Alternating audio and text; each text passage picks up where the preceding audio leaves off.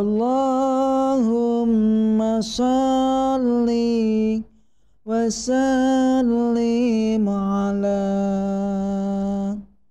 نبينا محمد عليه السلام. صلاة تدور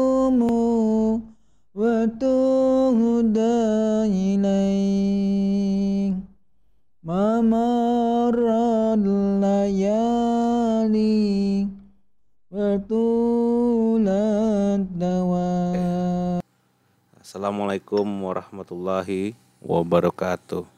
Waalaikumsalam warahmatullahi wabarakatuh.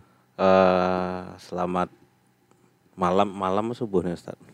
Selamat pagi. Selamat pagi sudah ya. Iya. Ya kita nih kepagian nih memulai rekamannya dikarenakan padatnya aktivitas Ustaz ya. Iya. Padatnya aktivitas yang mana Ustadz nih istirahat dulu tadi sebentar Ustadz Iya, ya. iya, iya. Iya. Nah, Dan kami juga nyiapin anunya, nyiapin alat-alatnya juga, alat kadarnya. Cuman alhamdulillah kita bisa melaksanakan rekaman ini, walaupun agak kepagian. Ya Ustaz, anu, selamat datang di Supi Ngopi. Ya. Sulam Autofiki dalam keadaan ngopi. Oh, Iya. ngopi itu identik dengan ngobrol-ngobrol ya Ustaz ya. Iya, iya. Nah, dengan ngobrol-ngobrol eh, diharapkan kita dapat membahas eh, ilmu agama yang mudah-mudahan Ustadz dapat eh, menyampaikan kepada kami ini kami-kami yang menonton eh, Harapannya tambah Iya. tambah, tambah wawasan. Ya. tambah wawasan itu. Gimana Ustadz perkembangan anu eh, rukiahnya? Alhamdulillah untuk saat ini kita uh, bisa membantu saudara-saudara kita yang banyak permasalahan yaitu permasalahan dalam kesehariannya medis dan non medis. Ya. Mungkin nanti kita bisa taruh nomor kontak ya Ustadz di kolom komen di kolom deskripsi ya. Bisa kalau Nah, nanti saudara ingin memperdalami tentang rukyah Nah, bisa kita cuman sekarang ini kan karena kita domisilinya di daerah seputaran Tanjung Barat ya Ustadz ya. ya Kalau untuk ke daerah lain mungkin agak agak jauh kan mungkin mungkin bisa dialokasikan ke petugas yang lain mungkin kan. ya bisa rukyah online. Oh, ruki online bisa juga Ustadz. Bisa. Alhamdulillah. Kalau gitu Silakan. kita mulai ngopi dulu. Oke, terima kasih. Alhamdulillah. Bismillah. Nah. Oke. Nah, Ustadz, seluruh amal ibadah itu seluruh perbuatan lah sebenarnya kan. Iya, iya. Nah, itu di didasari oleh niat ya Ustadz ya. Iya. Nah, sekarang yang mau kami tanyakan itu apa pengertian daripada niat itu sendiri Ustadz? Definisinya. Niat itu menurut daripada syara itu adalah dalam bahasa kitanya tekad, keinginan. Itu niat. Jadi setiap amal perbuatan yang dikerjakan dengan sadar itu pasti ada niatnya. Oke. Nah, gitu. Jadi tekad atau keinginan. Tekad atau Keinginan. Keinginan, berarti Ke- apakah di tekad atau keinginan itu ada nafsu di situ Ustaz? Karena kalau tidak ada nafsu cuma kita berkeinginan. Ya. nggak? ya, ya. Ah, niat yang dimaksud itu terma- termasuk kategori nafsu apa Ustaz? Jadi bedanya nafsu dengan keinginan niat tadi atau tekad. Kalau nafsu itu sesuatu yang mengajak kita berbuat menjauh perbuatan yang menjauh daripada Allah. Mhm. Itu namanya nafsu. Sedangkan niat di sini keinginan atau tekad kita untuk melakukan ibadah melakukan ibadah seperti misalnya yang wajib kita niatkan ketika beribadah seperti uh, berwudu, tayamum, sholat, berhaji, nah, itu kan perlu niat dan Mhm. lain-lain. Kunci daripada eh, niat tersebut ialah tekad untuk melakukan sebuah ibadah. Ya, Nah, itu itu itu itu poin apa? eh, bahasa yang yang mudah kita mengerti Ustadz. Ya, Tekad ya. atau keinginan untuk melakukan sebuah ibadah. Ya, Nah, Itu disebut niat ibadah ya Ustadz ya. ya. Oke. Ibadah itu definisinya luas, definisinya luas, Nah, macam-macam.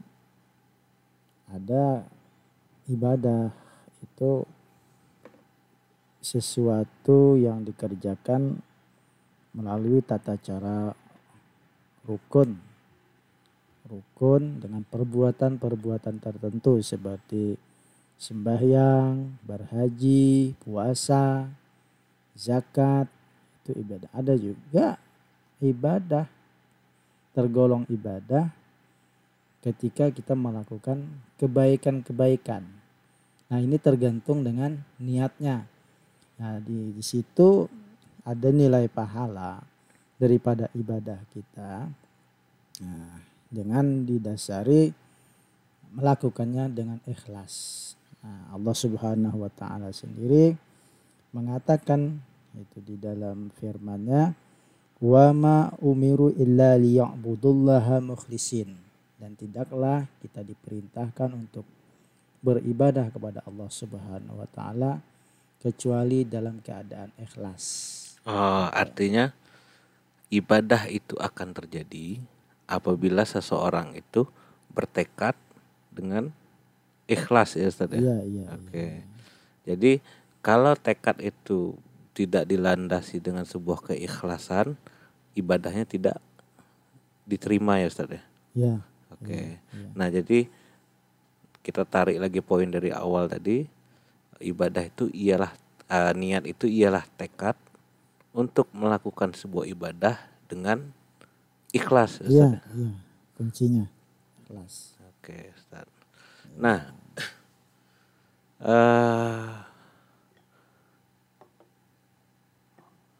apa perbedaan lafaz niat dengan niat apakah sama itu, Ustaz? Jadi bagian daripada niat itu adalah di dalam hati. Al niyatu fil qalbi.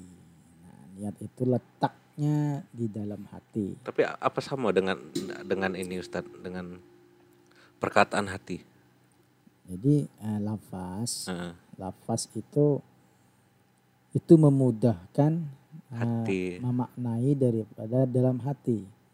Nah, jadi lafaz itu yang dikeluarkan melalui suara, sedangkan niat yang di dalam hati. Seperti misalnya ketika kita sholat, usolli faradal maghribi salah rakaatin sampai habis. Nah itu lafaz yang kita ucapkan dalam mazhab Imam Syafi'i melafazkan. Usolli fardul maghribi sampai habis tadi. Itu sunnah hukumnya. Tetapi yang menjadi kewajiban daripada ibadah itu adalah niat Tekadnya letaknya tadi ya Ustaz ya, ya. tekadnya yang di dalam Oke. hati Jadi dalam hatinya mulutnya mengucapkan usali dalam hati dia berniat aku sembahyang tekadnya kan? Oke. menyang haja aku sembahyang. Nah jadi bedanya lafaz dengan niat itu ya beda. Lafaz itu yang diucapkan ada suara ada hurufnya. Sedangkan niat itu tujuan atau tekad beribadah di dalam hati.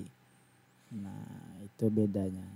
Jadi kalau Allah tidak bisa di di politik-politik ya Ustaz ya. Maksudnya Iya. tidak bisa dimanipulasi. iya Apa niat di hati dengan dengan dilafaz itu Allah pasti pasti tahu ya Ustaz iya ya. iya iya Nah, Jadi perbedaan antara lafaz niat dengan niat itu sendiri, lafaz adalah ucapan daripada sebuah tekad tadi ya. Iya. Sedangkan niat itu sendiri adalah tekad untuk melakukan sebuah ibadah. Ya.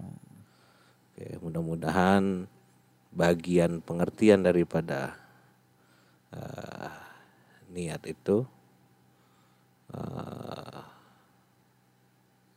terang bagi kita semua. Iya. Nah, mudah-mudahan. Nah, saya pernah mendengar sebuah hadis, Iya. kamu akan mendapatkan apa yang kamu niatkan. Ah, coba Ustadz tolong sampaikan kepada kami hadis tersebut yang yang yang yang sebenarnya kayak mana? Ya, itu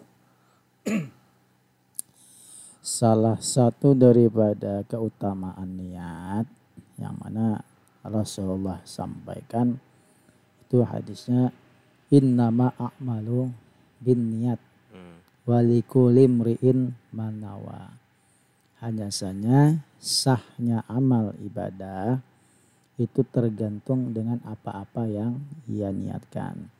Jadi eh, di sini men- men- apa, meletakkan posisi niat itu sangat penting dalam ibadah. Sehingga ibadah yang tidak disertai dengan niat itu tidak sempurna tidak sah.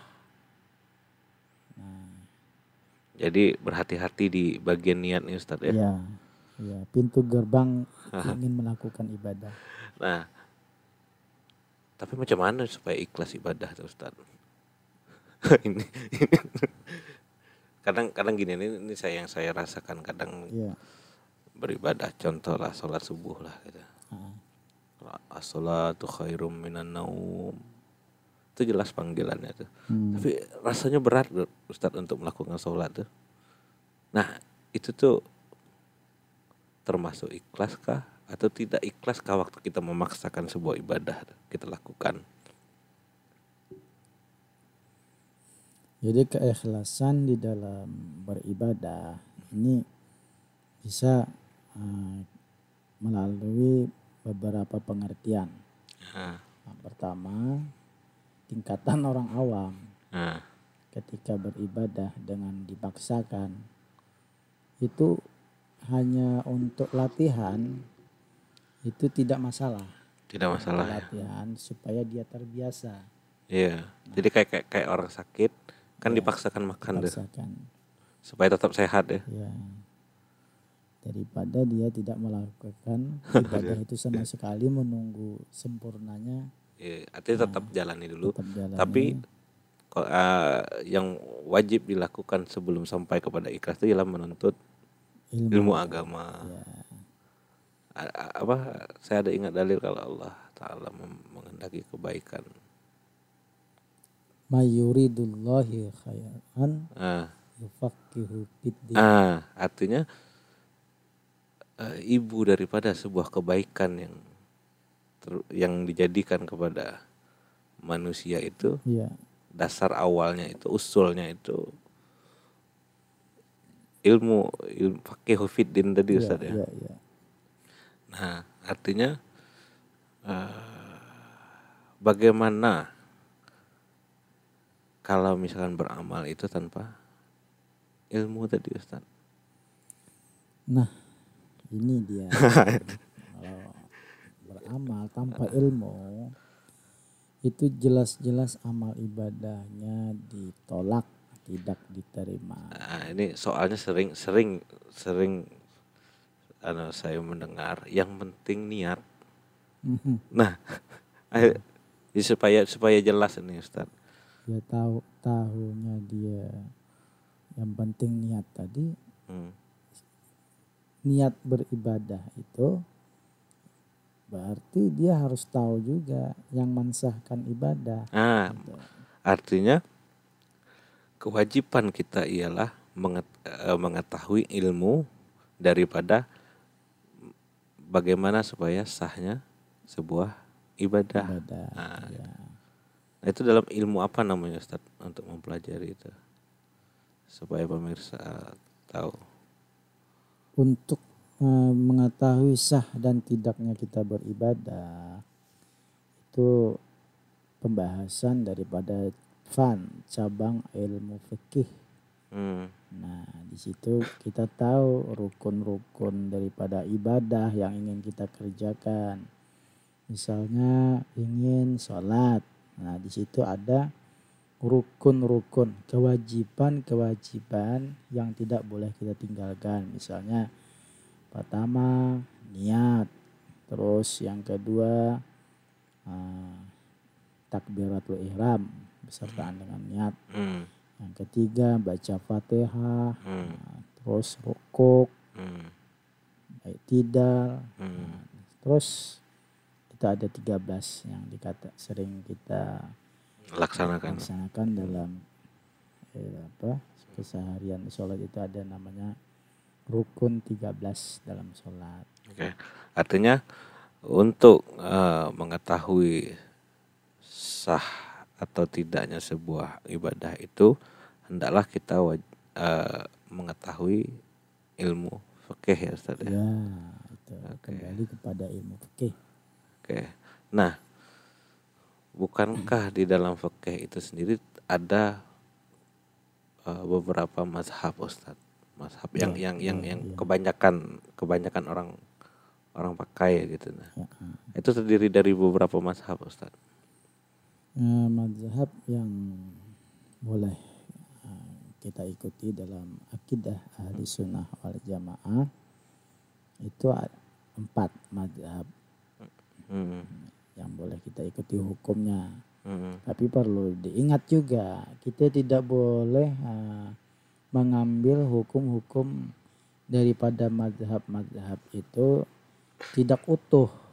Nah, misalnya kita mazhab Syafi'i, ya umumnya di Indonesia ini mayoritas mazhab Syafi'i. Nah dari wudhunya, sholatnya itu tata caranya dengan tata cara sholat Imam Syafi'i. Nah, kalau misalnya kita cuplik-cuplik, ambil sini sedikit, Sesuai ambil dengan sesuai keinginan kita itu yang tidak boleh. Misalnya eh, sholatnya mengikut Imam Hanafi, terus wudhunya Imam Syafi'i. Nah itu kan ada perbedaan. Nah jadi itu yang tidak boleh kecuali dalam keadaan darurat. Nah kita eh, seperti orang-orang yang berangkat haji di Mekah itu, nah, mereka mengikuti daripada madhabnya Imam Malik. Nah, karena Hmm. kondisi di sana sesuai, sesuai, dengan dengan, pendapat, mad- pendapatnya Imam Malik, mazhabnya Imam Malik. Gitu. Jadi boleh kita memakai mazhab yang empat ini, Ma- Maliki, Hanafi, Hambali, Syafi'i. Nah, namun dengan ketentuan eh, seutuhnya yang hukum itu kita pakai. Misalnya tadi sholat, ya dari wudhunya kita ikuti. Misalnya wudhunya, berarti kita harus ngerti juga eh, tata cara sholatnya mazhab Imam Hanafi misalnya, wudhunya Imam Hanafi seperti Wah harus harus komplit gitu Ustaz. Komplit, Iya ya. iya. Iya juga, berarti kalau misalnya kita mau pakai sholat eh, mazhab Imam Maliki misalnya Iya, gitu, itu dengan wudhunya pun kita Imam Maliki. Maliki gitu. Karena kalau Imam Maliki misalnya bedanya wudhu dengan Imam Syafi'i. Hmm. Itu kalau Imam Maliki bukan mengusap sebahagian kepala, Mhm. dia membasuh seluruh kepala. Oh membasuh seluruh Ya, kepala. kan beda. Jadi kalau kita wudhunya ya harus semua kepala dibasuh. Bukan diusap. Kalau iya. diusapnya sebagian. Nah ini ini ini saya eh, misalkan saya nih baru baru ingin menuntut ilmu Ya, ya. fakih gitu. Nah, ap- bagaimana cara saya memilih mau pakai mazhab yang mana, Ustaz? Ini. Apa- Ada s- a- apa kira-kira saran dari Ustaz eh, supaya saya tidak ragu-ragu mau yang mana nih kan timbul Iya, keraguan nanti ini Kalau di Indonesia itu yang cocok kita ikuti adalah mazhabnya Imam Syafi'i itu ya. Karena sesuai kondisinya yang cocok itu adalah Imam Syafi'i. Imam Syafi'i ya. Ya, oke. Jadi kalau anu sudah sudah yakin dengan mazhab mana yang mau kita pakai. Ya, nah kita udah fokus di belajar di mazhab itu aja gitu Iya. Ustaz, ya. supaya tidak terjadi kebingungan nanti pas pemakaiannya ya. Ya, Oke, berarti eh, untuk melakukan ibadah tadi hendaklah wajib kita mempelajari atau mengetahuinya ilmu tata cara pelaksanaan ibadah tersebut Ustaz ya. ya, Itu disebut dengan ilmu fikih ya, ya, ilmu fikih yang terdiri dari yang yang banyak dipakai orang itu ada empat mazhab Ustaz ya. Ya, mudah-mudahan eh, pembahasan tentang anu tentang ilmu fikih tadi jelas ya bagi kawan-kawan sekalian. ya pemirsa. Jadi Mudah-mudahan. Tidak ada tidak ada tidak ada ke- keraguan dalam memilih mana yang mau kalau misal kita mau pakai Imam Syafi'i ya full gitu nah belajar Imam Syafi'i mau pakai Imam Maliki ya full pakai Imam Maliki gitu Ustaz, ya. Yang jelas ngerti, ngerti ngerti total gitu ya. itu total. Iya. Ya. Jadi ibadah itu sendiri terdiri dari syarat dan rukun ya Ustaz. Ya, ya. ya, syarat dan rukun. Ah, artinya itu nanti yang kita pelajari di fikih itu ya Ustaz. ya. Ya, ya. Jadi dengan dengan eh, penjelasan yang seperti Ustaz sampaikan tadi, jadi jelaslah bahwasanya amal ibadah itu tidak bisa tanpa ilmunya Ustaz ya. Ya, ya. Nah, sebagai contoh lagi nih, eh, misal saya mau bersuci nih Ustaz, mau bersuci dari dari hadas, dari hadas lah, gitu. dari hadas kecil dengan berwudu berarti Ustaz ya. ya. Nah, bagaimana eh, bagaimana kalau saya tidak tahu tentang air yang suci, per- perbedaan antara air suci dengan air yang tidak tidak bisa mensucikan kan itu tidak nampak perbedaannya itu kan? Iya, iya. Hal yang seperti itu haruslah kita ketahui nih Ustaz ya, Iya. supaya anu ibadah kita sah. Jadi ya sebelum kita beribadah, sebelum kita melakukan amal yang ingin kita lakukan, itu terlebih dahulu kita harus ngerti, ngerti uh, ilmunya tentang amal tersebut. Makanya uh, Rasulullah perintahkan talabul ilmi faridatun ala kulli muslimin wa muslimatin. Menuntut ilmu itu wajib. Kenapa? Setiap kita hendak melakukan amal ibadah, terlebih dahulu ada ilmunya. Maka uh, melakukan ibadah itu perintah Allah. Nah, menuntut ilmu juga perintah Allah. Hmm, Sama-sama wajib. sama wajib. Bahkan terlebih dahulu kita harus menuntut ilmu. Misalnya, misalnya kita ini pingin sholat. Nah di situ kita disuruh untuk menuntut ilmu bagaimana sahnya sholat. Nah, misalnya kita ingin puasa, di situ turun lagi perintah untuk menuntut ilmu tentang puasa. Nah, itu namanya ilmu fardu ain.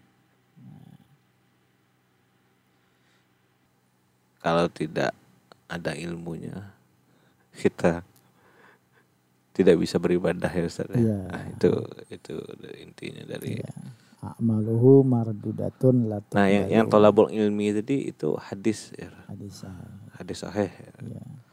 Yaitu Riwayat Bukhari Muslim. Oke. Nah, jadi jelas betul anu ada perintah dari Rasulullah untuk menuntut ilmu bagi tiap-tiap muslim ya Ustaz. Ya. Ada tidak hadis tentang keutamaan orang menuntut ilmu nih Ustaz? Itu sangat banyak sekali hadis yang menerangkan keutamaan orang yang menuntut ilmu. Itu nah, seperti yang sering kita dengar nah, itu Rasulullah mengatakan bahwa setiap langkah jalannya orang menuntut ilmu itu dihitung ibadah nah, satu langkah itu satu tahun Satu langkah itu. satu tahun Oh, hitungannya kayak gitu Ustaz ya. iya jadi eh, dan juga eh, Allah mempermudah jalan menuju ke surga bagi orang-orang yang menuntut ilmu Hmm.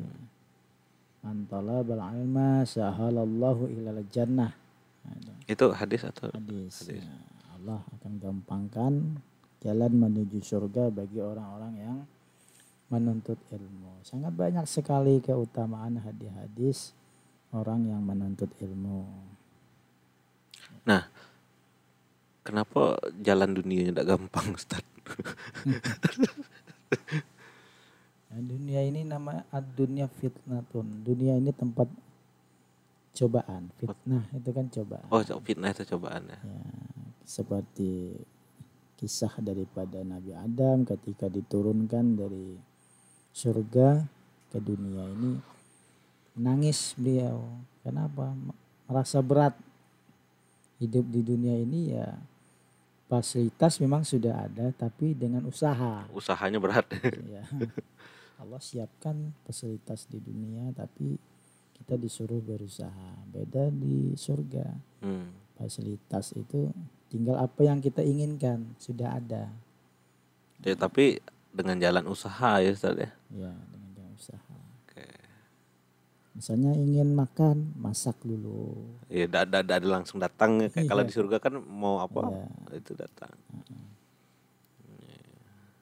Jadi sebenarnya anu penderitaan itu kalau kita kalau kita pakai mindset Al-Qur'an ya, ya ya harusnya kalau diuji di alam dunia nih artinya diarahkan ke ke surga Ustaz ya. ya Tidak, gitu tidak Ustaz? ad-dunya dun ad-dunya sijnul mu'minin Ah, wa jannatul kufar ah. Dunia ini penjara bagi orang mukmin Ah, dan surganya bagi orang-orang kafir itu itu hadis atau dalil? hadis. Hadis, Itu hadis. maksudnya begini. Kita sebagai apa umat Islam itu ada batasan-batasan hukum-hukum tertentu yang membatasi kita untuk melakukan hal-hal di dunia ini Oh, artinya tidak bebas lah tidak gitu. bebas. Ada- ada- ada ada hukum. batasan-batasannya. Ada hukum yang berlaku ya. maksudnya kufar beda dengan orang yang kufar orang kufar ini eh, orang yang ingkar dengan aturan-aturan agama tersebut Oh, gitu. nah, mereka bebas melakukan apa saja Karena tidak terikat aturan ya. ya karena tidak terikat dengan aturan Baik. atau melanggar aturan Nah, bagi orang yang memilih agama Islam itu itu terikat ya peraturan. Betul bulan hari, ah, hari raya haji itu hari sempurnanya agama Islam. Hari ini telah kusempurnakan Islam menjadi agamamu dan aku ridho. Itu terjadi pada tanggal berapa tuh Ustaz? Setelah turun ayat tadi ya, Hmm. inna akmaltu lakum dinakum ya al yauma akmaltu lakum dinakum ada ya itu eh, 81 hari Nabi meninggal Oh 81 hari lah. ya. ya karena itu apabila sesuatu itu sudah sempurna Berarti sudah imbah ya, ya, habis tugasnya dah habis tugasnya lah. ya. nah di situ mengandung bahwa ayat ini Allah itu ridho Islam itu menjadi menjadi agama yang dicintainya ah, selama-lamanya. oh. Nah itu tanggal berapa tuh? Anu? Ada sudah dijelaskan. Tanggal Yaum Arafah. melawar itu. Berarti Ialah tanggal 9. iyalah berarti pas ini kan Hari Arafah. Idul Idul Adha kan. Iya, iya, turunnya ayat itu. Al yauma akmaltu lakum dinakum wa atmamtu alaikum ni'mati wa raditu lakum Islam dina. Pada hari ini aku sempurnakan bagi kamu dinakum akan agama akan agamamu Islam.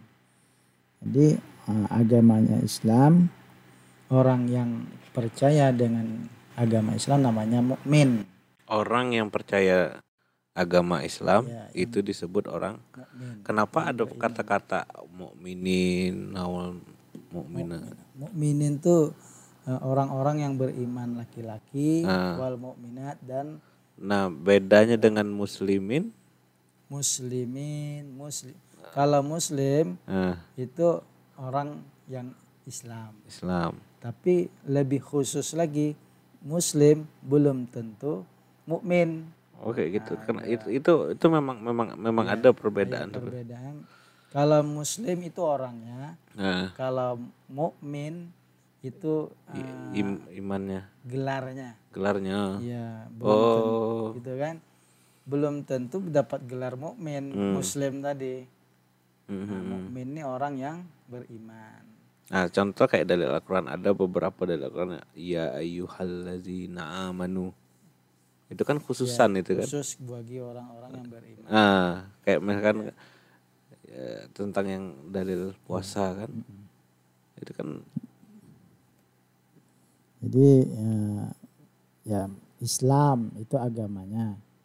Muslim itu orangnya. orangnya mukmin Mukmin itu, Itu gelarnya. namanya, Gelarnya. eh, etap satu diri lah itu. Iya, iya.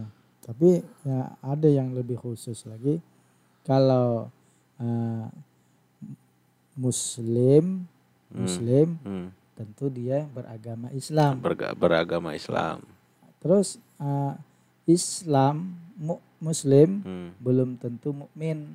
Hmm. Nah, gitu. Orang Islam Hmm. belum tentu dia Betul- Beriman. betul-betul meyakini ya, gitu. banyak kan orang yang eh, tidak dipanggil Allah ya ayyuhalladzina amanu. Kutiba alaikumusiyam banyak orang Islam tapi karena tidak beriman meninggalkan puasa dengan ya, ya ada iman itu iman yang yang di bawah Hmm. sedangkan yang di atas. Nah, ketika be- ya ia percaya bahwa meninggalkan percaya dengan perintah puasa sembahyang nah ketika imannya lemah bisa dia meninggalkan nah jadi ketika imannya eh, naik Hmm. nah dia takut kalau meninggalkan kewajiban Hmm. jadi iman itu intinya percaya kalau meninggalkan kewajiban itu ada siksanya. Hmm. Nah, jadi percaya dengan hal-hal yang belum dia apa? Kayak surga, neraka, Ya kan belum pernah dilihat ya. belum pernah di- ditampakkan di Iya, matanya kan. iya, iya. Tapi dia percaya. Nah, Oh, Jika mengerjakan perintah Allah, ganjarannya. ganjarannya surga. Hmm. Jika meninggalkan itu dibalas dengan siksaan. Ah, Nah, itu fungsinya iman tadi. iya, iya. Nah, jadi beriman tadi supaya kita eh, meyakini hal-hal walaupun belum pernah kita lihat dengan mata Iya. zahir kita kan. Ya. Iya. Karena kalau tidak ada, ada beriman dengan hal yang seperti itu kacau juga Nah, gitu. ini iman ini perlu uh, di apa? Perlu juga di setiap individu itu Ah. tertanam. Nah, kalau menur- menurut ilmu alat, iman itu apa perpindahan bahasanya ke bahasa ki- kita nih, Ustaz? Definisinya. Iman itu keyakinan. Keyakinan ya. Ya, keyakinan. Kayak berarti kalau misalkan ada keyakinan, tentulah ada yang diyakini ya. Iya, iya, Nah, iya, sekarang iya.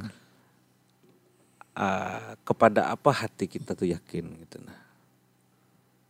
Supaya masuk dalam eh, kategori orang-orang yang beriman tadi. Kepada apa hati yakin? pertama untuk minubillah yakin bahwa Allah itu ada. Yakin kepada Allah apa pada Allah, Wa Allah. rasulihi rasulnya Allah itu. Walaupun kita kan tidak pernah melihat Allah melihat rasul. Nah, itu. wa, wa kutubihi dan kitab-kitabnya Allah. Eh, terus uh, wa malaikatihi malaikatnya Allah. Eh, terus lagi wal yaumil akhir Oh, hari iya. kiamat, Hari kiamat. surga neraka itu kan termasuk yang perlu dipercayai yes. Padahal kan kayak ke malaikat kan gaib nih. Gaib. Nah, kayak Rasul zaman kita ini Iya. belum belum belum ada berjumpa. ya kita tidak pernah melihat Ah. rasul tapi harus percaya adanya para rasul Nah, baga ini ini bagaimana kalau kalau misalkan kita ini kan kalau yang saya rasakan lah Ustaz eh, untuk meyakini sesuatu tuh harus ada apa eh, harus ada yang menyentuh dulu ses, gitu nah ya, ke hati itu. kan orang perlu itu nih apa kalau dalam bahasa sekarang tuh proof ya, proof ya. tuh maksudnya tuh Jadi, buk- bukti nih ya, Bukti. logika logika. ya, ya setidaknya logika menerima lah Ya. dulu maka di situ hmm. nah, ketika mencapai hal-hal yang yang gaib yang tidak tampak maka perlu dengan eh, pencapaian kepada timbul keyakinan bahwa itu memang benar adanya maka digunakanlah akal Hmm. gunakanlah akal pikiran kita bahwa itu sesuai dengan akal dan pikiran kita dan juga sampai ke dalam tahap eh, pembuktian atau dalil-dalil melalui Al-Qur'an. Hmm, hmm, Nah, misalnya ya menurut uh, akidah ahli sunnah wal jamaah yang apa apa dari kita anu Imam Al Ash'ari yang kita ikuti dalam ilmu akidah Ah, itu ada sifat-sifat yang wajib bagi Allah yang harus kita ketahui. ah, Misalnya kita beriman dengan adanya Allah. Hmm, sampai ke tahap keyakinan kita bahwa Allah itu benar-benar ada. hmm, Nah, itu ada proses namanya nanti kita mencari dalil pembuktian di mana cara kita mengenal Allah. Itu ada dalil burhan. oh Dalil burhan burhan itu kan diambil dari akal kita.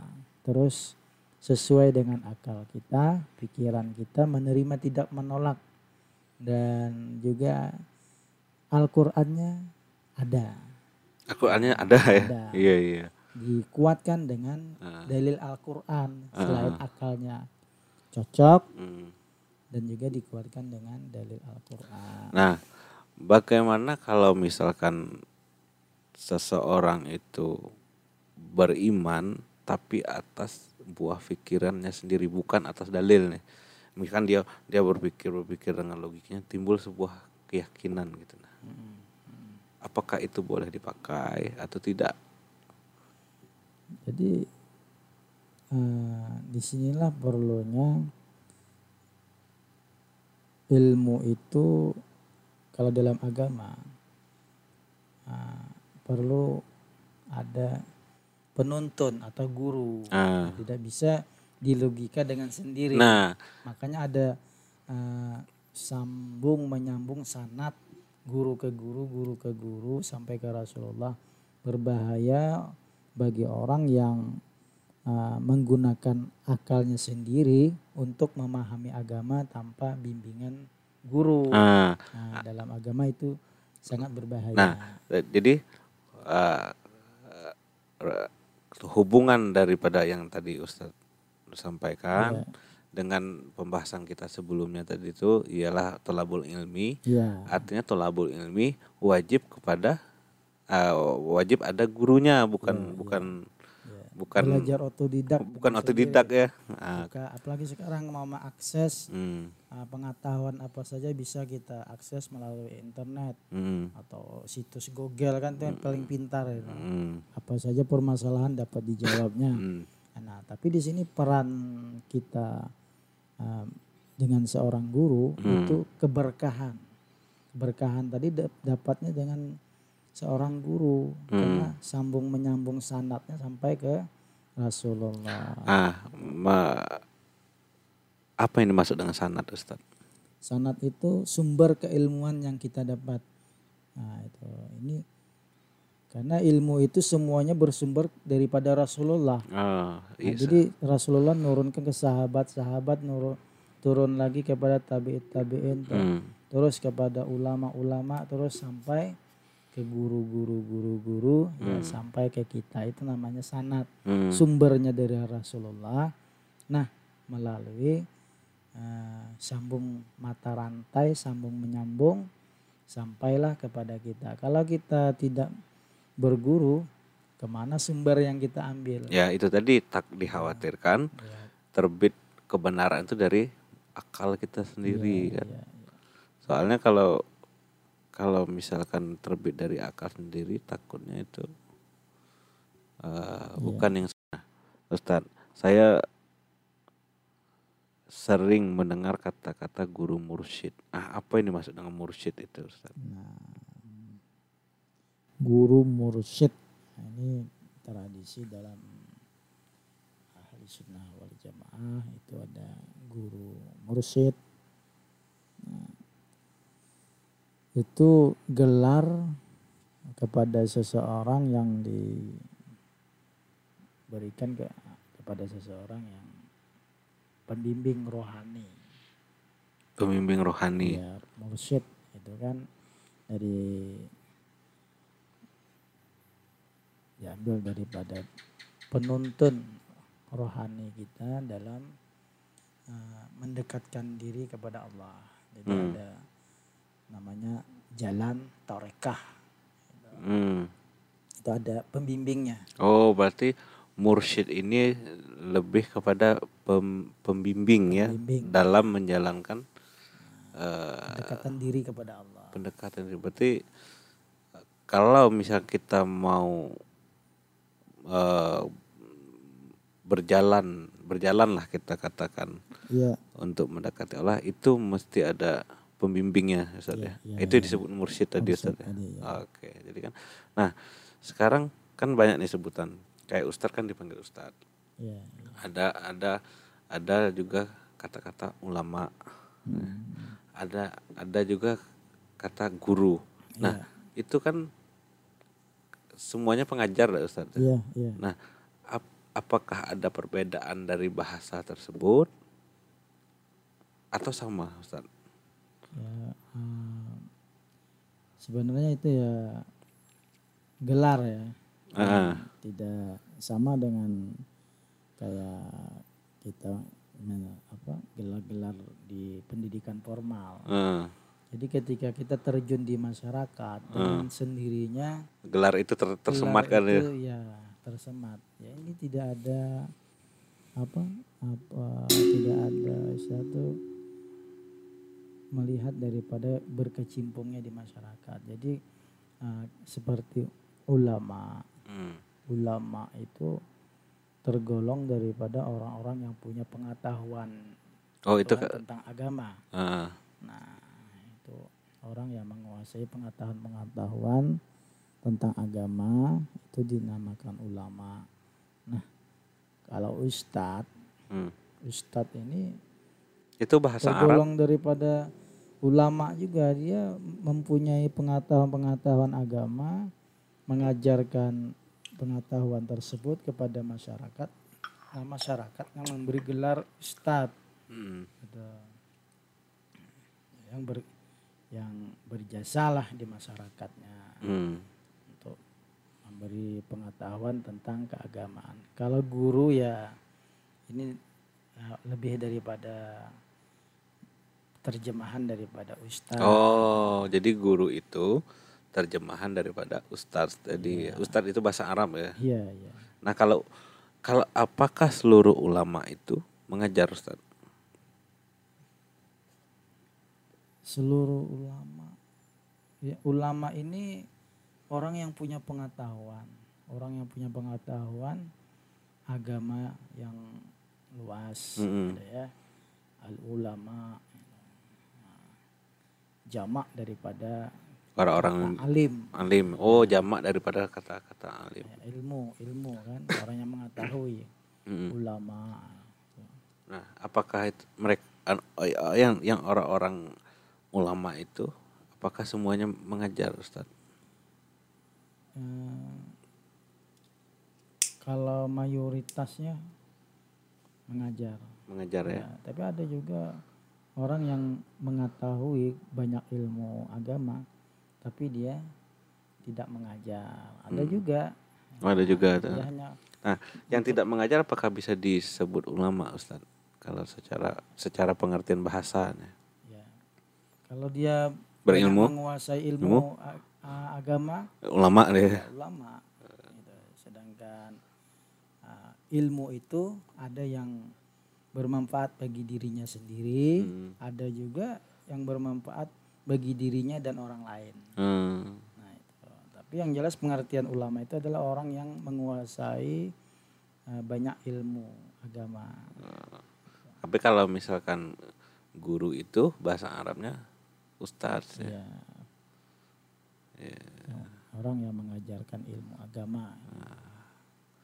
Ya berarti poin daripada pembahasan malam ini ialah Ya, eh, niat itu tekad. ya, tekad. Niat itu adalah tekad untuk melakukan sesuatu dalam konteks yang kita bahas ini niat dalam melakukan ibadah ya Ustaz ya. Ya, ya. Nah, tentulah dalam melakukan ibadah itu wajib ada pengetahuan tentang ibadah Tersebut. tersebut. Ya, ilmunya, ilmunya. Nah, eh, untuk mengetahui ilmunya ini diwajibkan atas setiap muslim Mm-mm. eh, dan muslimah itu menuntut ilmu agama itu hadis tadi Iya. Ustaz ya. Iya, iya. Gitu ber- dan menuntut anu, menuntut ini wajib ada gurunya ya Iya. Ustaz ya. Dibimbing dengan Dibimbing ya guru mursyid tadi ya Ustaz ya.